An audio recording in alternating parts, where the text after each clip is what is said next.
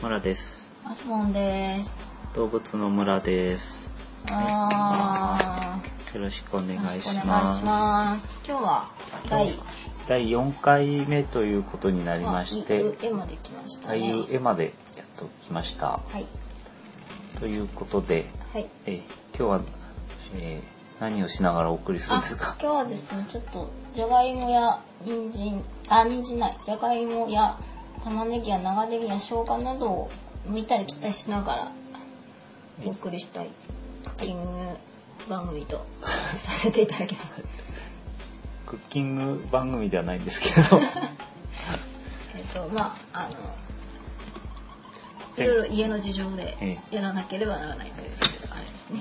前回はじゆで卵の殻を剥きながらお送りしておりましたけれども、大変これ好評で好評なんです。あのたくさんお手紙どうも図書図書券などありがとうございました。本当ですか？嘘を言う。ごめんなさい。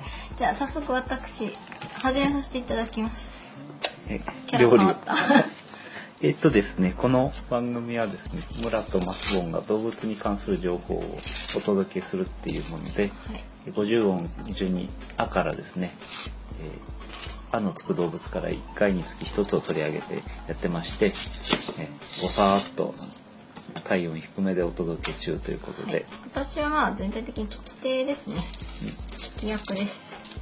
それで今日はその4回目だったんで絵なんですけど何か絵のつく動物といって何かありますでしょうか？え、え、えぼし様。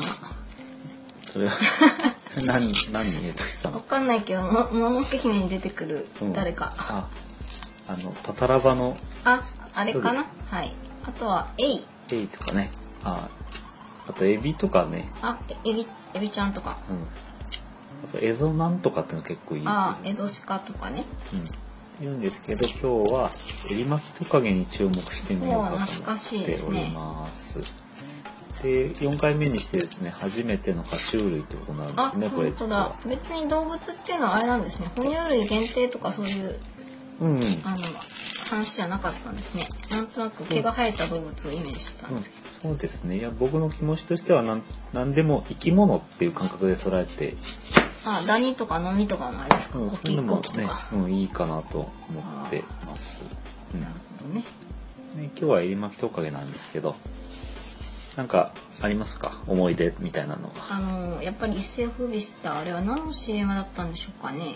あれはあのー車の CM では三菱ミラージュっていう車の CM だったんだよね。うん。なんで車にエリマキトカゲなんですか？なんでだかちょっとわかんないけど。うん。なんだろうね。あのオーストラリアがなんか1984年のえ、CM そんな前なんですか？うん三菱ミラージュだうーん。でもそれではいその襟を立ててめっちゃ走るとあの。2本足で走るってその面白い生き物がいるっていうのがその話題になりまして、うんもうすぐその年には来日してます 流行語大賞。では分かんないけどうん来日した。来日初来日へえ。じゃあなんかこう動物園で見ら見られたり。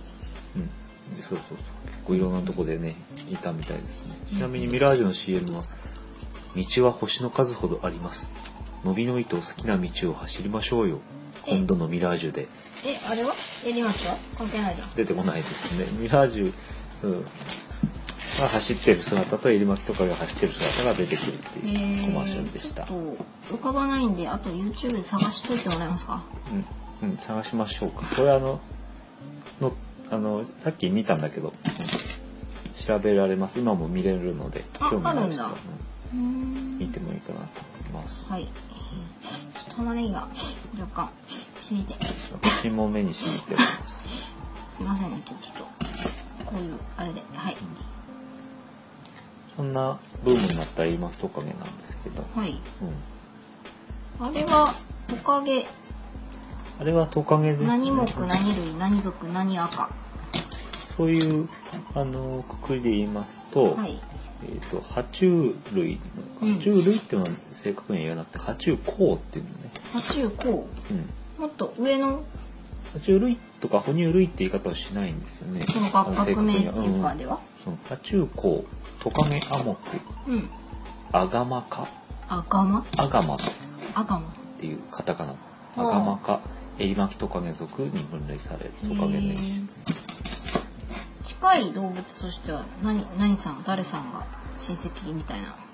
イグアナとか、はうん、あのイグアナっていうのはアガマ科ではないんだけれども、あ。うん。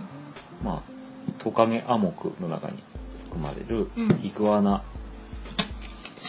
し科目っていうのは下の目下目うーん。あ、そっか。いいの会ではイグアナもちょっと魅力的だったって話ですけど、ねあの辺とまあ近いと。割と近い。ちうん割と近いというまあトカゲですねうん、うん。うん、はい。普段は日本足じゃない？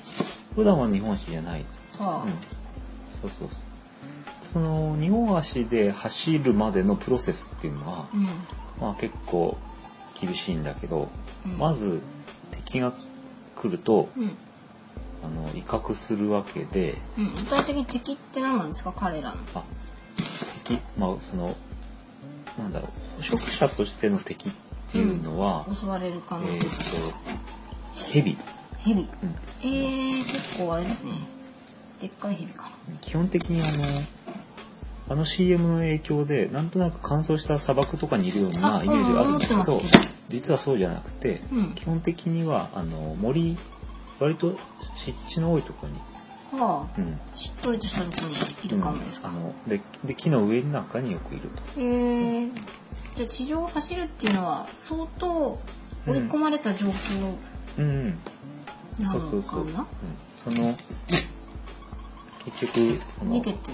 まずはその襟巻きをバッて広げて敵を威嚇して、うん。まあ、それでもちょっとダメそうな感じだ相手がひるまないような場合には、うん。やべえなと。っていうことで2本足で立ち上がって走りますでは逃げ。逃げてるシーン、はあじゃあよく考えるとっていうかよく考えなくても非常にうん。うんえー、と残酷な 走らせるってことはそう結構なんかいじめて走ってと走らせて取ったんじゃないかっていうね、うん。そういう批判もあったみたいで、うんなんかその CM の後なんかに当時やってたワクワク動物ランドみたいなので結構取り上げられたんだけどうん。うんその時はなんかややっぱりいじめて走らせわざと走らせたんじゃないかっていうふうなことでなんか苦情というか。まあ、小林亜生さんが怒ったかもしれない。学生さんが怒ったのかわかんないけれどもなんかそういう、ね、話もありました。だから木に登って逃げてもいいんだけど登る木がない時あやっぱり走って逃げる。そうだそそそっか。うこれ結構あのその、ね、小林亜生さんが怒ったかわかんないけど怒るのも無理はなくてその2本足で立ち上がって走るっていうことはすごく負担が大きいらしくて、腰とかですか？うん、まあ精神的な負担なのかな？身体的な負担なのかまあ結局その後ストレスから死んでしまうこともあるそうです。ちょっとそれはまずいですね。私でもちょっと怒ってます今。うん。だからそんなこんなでやっぱりねあのいじめて走らせたとしたらねすごくかわいそうだなって。うん。ちょっと私も今長ネギでかなり苦戦中ですが。泣いてますか？泣いてます。これ結構ねあの襟巻き特別ったらやっぱり襟じゃないですあか？あれは襟なんですか？そもそも。あれはね襟襟襟なんですか？って おかしいよねその質問が。生き物には襟とかないから。そうそうだからさ。何なの？あれは。あれはねあの襟なんですよ。だから何なんだって聞いてんですよ。あれはねあのひだ襟状のひだなんていうんですかね。皮皮だね、うん。あ襟のとこについてうん、る襟のとこについてて首のとこについてる。あの中に骨が入ってるんですよ。え結構本格的。傘みたいな感じですか傘みたいになってて、うん。でまあ、閉じた普通は閉じた傘みたいになってて、折りたたん。でると、うん傘の先っぽの方に顔がついてるような形で折りたたまれてる。ね、あうん。まあ、だから後ろの方に畳まれてるっていうのが、あうんこう収納性があるうん。襟なわけで。うん。だから遠目で見たらねそんなに見えないけど近くで見たら襟が。うん。じゃあ普段は閉じて、うん。あのすっきりとした形で生きているそうそうあそう。でその威嚇する際だとか、うん。あと求愛行動だとかあうん。あまあそういうラブ。その際にうん。あとはあの体温調節にも襟を使ってるんじゃないかっていう、ああなんかその体の熱を放出したりとかする、うんうん、そういうことだと思います。ああれ？暑い国？オーストラリア。うん、湿地帯だけどまあね暑いところにオーストラリアあのあそうそうオーストラリアとニューギニア島に大体まあその2つに分布してるんですけど、うんオーストラリアではまあそこそこ乾燥してるところにもいると。うんうん。ニューギニア島では多湿な湿度の高い環境にいる、ああそっかそっかうん、まあその暑い時に開いて、うん。うんうんあの涼しくしてたりするんじゃないかなと。うんそういう説もあります、はい。でこれあそうそう。この動物はあの、えーお長さでいうと大体あの全長が60から90センチぐらいになるんだけど、え？尻尾もいい。うん、尻尾も込みだね、あー結構すみません思ってたより大きかったです。うん、大きめのトカゲなんですうーん。でこの膜っていうのはその大人では20センチぐらい直径20センチぐらいになるということで結構なボリューム。うーん。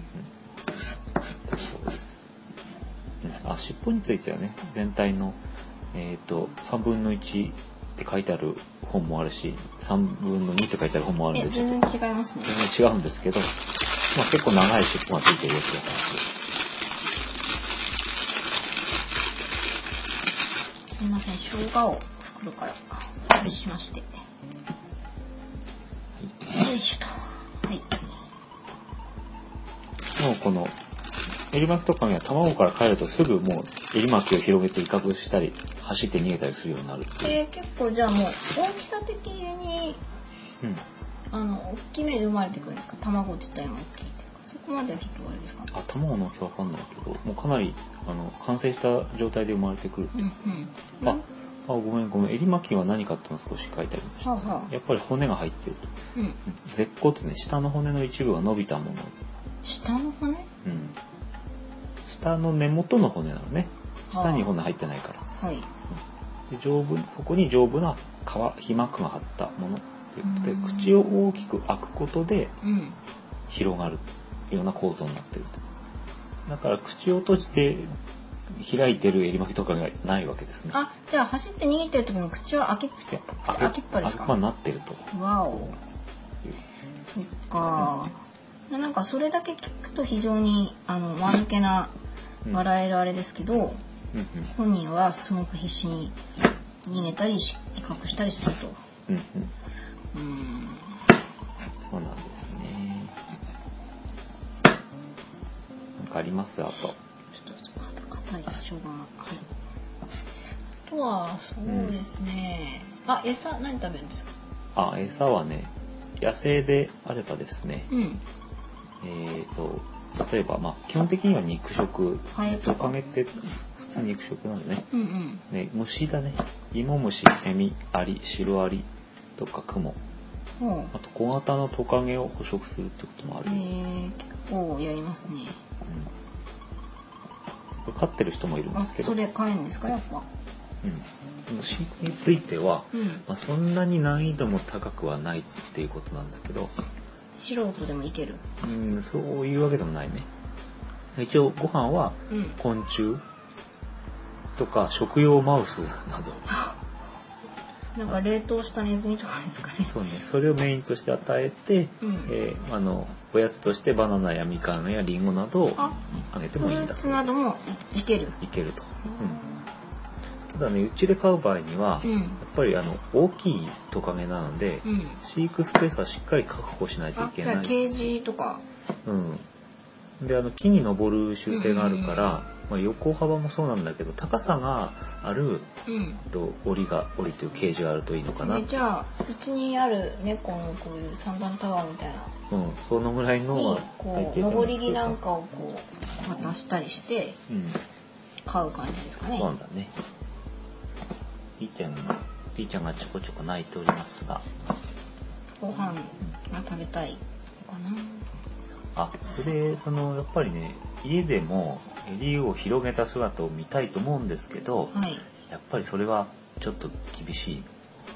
驚いたり興奮状態になったりすると広げるっていうことだから、うんかわいそあのうだよねすごくやっぱりね、あの走って死んじゃったっていうかのもいるって話しましたけど衰弱につながるのでそれは。うん。うん。元気にやってはいけません、へうんあとあんまり高くするとあの襟の部分があの傷んだりするのであの熱いライトとかをくっつけないとかあとはその湿度を保つとかねまあいろいろこう注意することがあります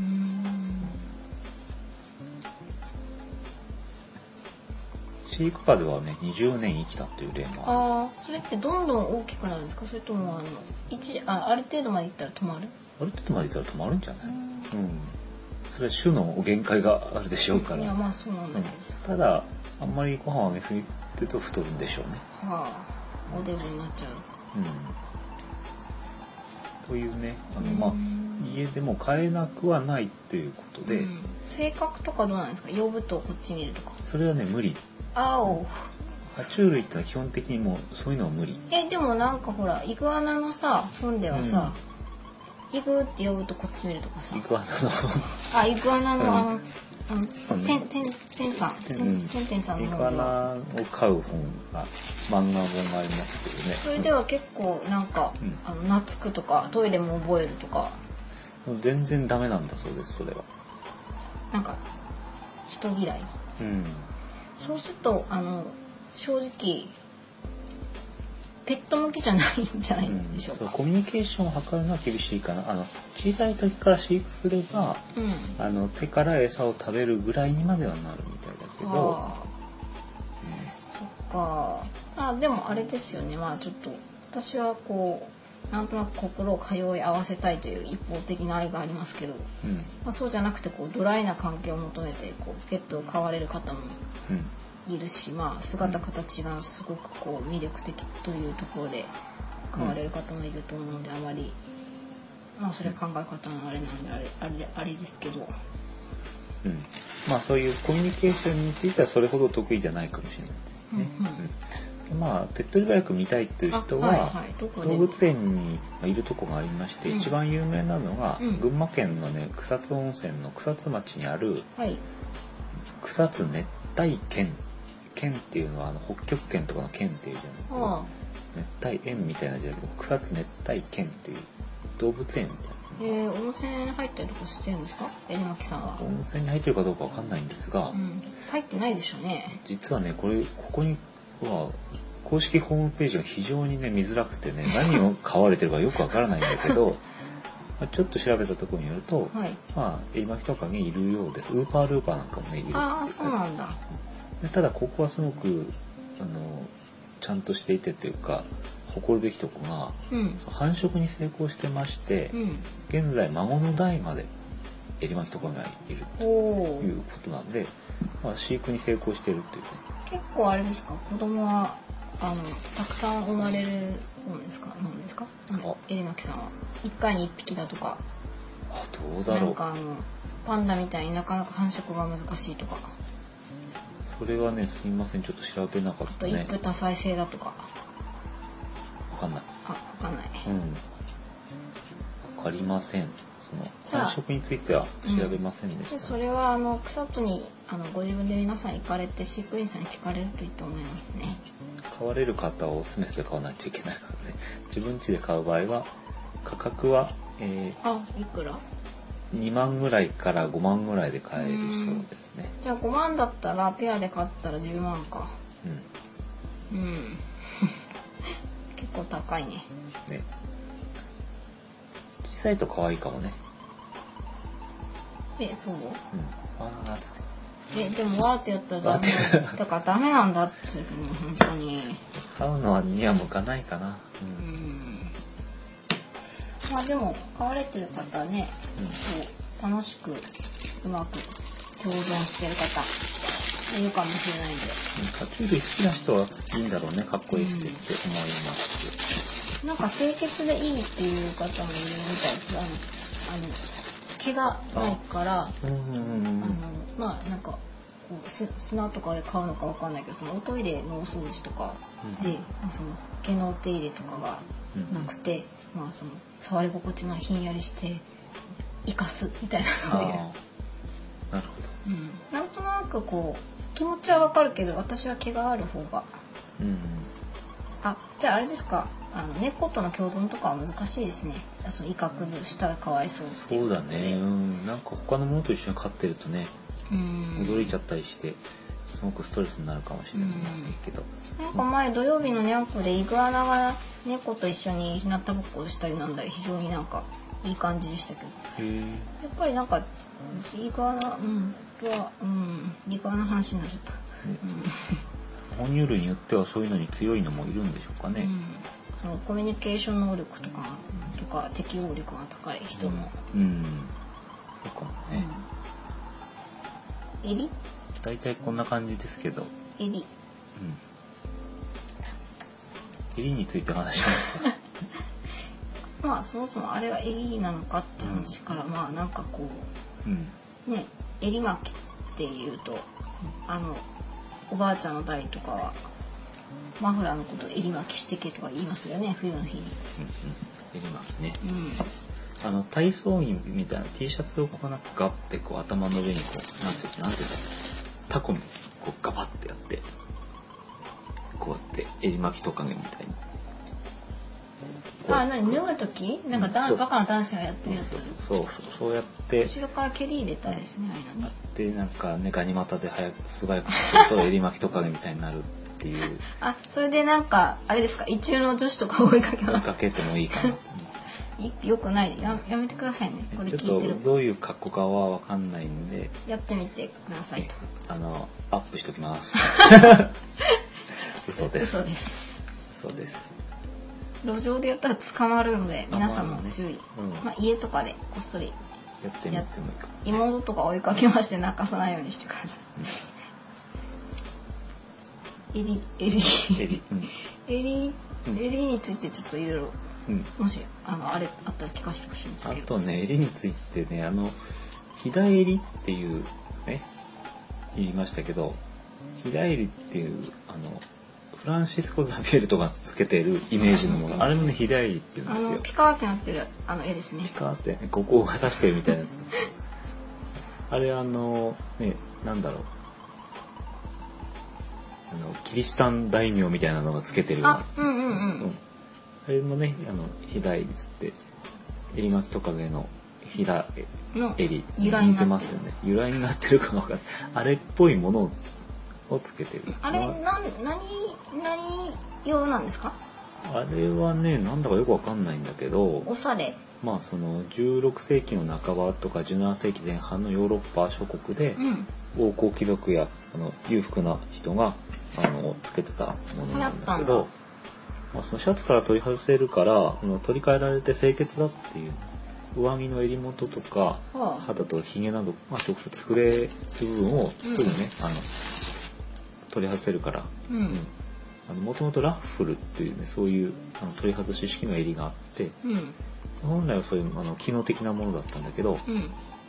洗濯のりがの技術がすごい発達してきてうん。その襟を長く大きい襟をきれいに形を保つってことができるようになって、うんでそこになんていうかな芸術性みたいなものを求めるようになったそれもなんか襟巻きトカゲと用途は一緒でなんかこう身分の低いものを威嚇するとかあれ身分の低いものになっちゃった。あとはなんかこう素敵な女子うん。を引きつけるとか、俺の襟どうだかっこいいだろう金あんだぜみたいな。求愛行動っていうふうに考えると うん。襟巻きとかと一緒かまあもしれないね。素敵な襟ですことみたいなそんなうんあったとかなかったとかまあないと思いますけど。ね、それまああのちなみにそれは日本にはねその南蛮貿易に伴ってうん。あの、入ってきた。うん、入ってきたんですけど、うん。まあ本当にねそのキリシタン大名天草四郎とかつけてあつけてたのかはちょっとわからないんですけど、はいはい。まあ、大体その時代の人がつけてる、まあ、小道具みたいな形あで子供にしちゃったうんまあその時代劇における時代俳優の衣装みたいなうん。そういうまあキャラクター化するための、まあ、今ではほとんどそういうあれをつけたらそういうキャラみたいな。実際つけてたかどうかわかんないけどアイコンみたいになっちゃってる。っていうところですかね、うん、大体そんなもんですね。うんうん。うん。今日はやや短めですけどこれで終わりにしましょうかなんかもう言い残したこととか思い残すことはないですか、あとね調べたことはね「エリマキトカゲ温度」っていうのはいつもあの動物に関する本とかをあの紹介してるんですけど、はい。エリマキトカゲに関する本とか映画とかなんかパッとしたのがねなくてですねうん。ちょっと音楽にで頼ってみたら「エリマキトカゲ温度」っていうのはねあの当時あのブームに乗ってや作ってたみたいな話がありますけど。温温度だからなんか、詳細はわからないけど、うん。まあ曲はテクノ風アレンジだそうで。あれ？温度じゃないの？なんかわからんが、まあ、そういうブームに乗っかって、うん。当時は、えーいろんなエリマキトカゲの歌がいっぱいできててあのエリマキトカゲの歌っていうやつとかうん。エリマキトカゲ温うん。度温度エリマキトカゲの真実。これなんか釜谷弘が。えー、なんか小説のタイトルみたいになっちゃってるしねエリマキトカゲっ子温度ビート清なんかこういうものもありますのでうん。どれも聞いたことないですけど、まあ、あんまり興味ないんで聞きたくなくてもいいかな、うん。はうん。聞きたい人は聞いてみてくださいっていう感じですね。い、あ無事野菜がすべて切り終わって。あじゃあぼちぼちじゃあ収録も終わりに、はい。ということにいたしましょうか、は一応ねこれあの週に1回更新っていうこことなんだけど最初はちょっとペースを上げてあのコンテンツを増やしていこうっていう意味合いで頻繁にお送りしておりますがぜひあの周りの皆様にも進めてみてくださいということでね、はい。うん、じゃあ今日は絵の話絵の作ろうとやりますという絵巻きトカゲでしねた。お送りしました。じゃあまた来週ということで。ですね。はい。じゃあさようなら。あら。ー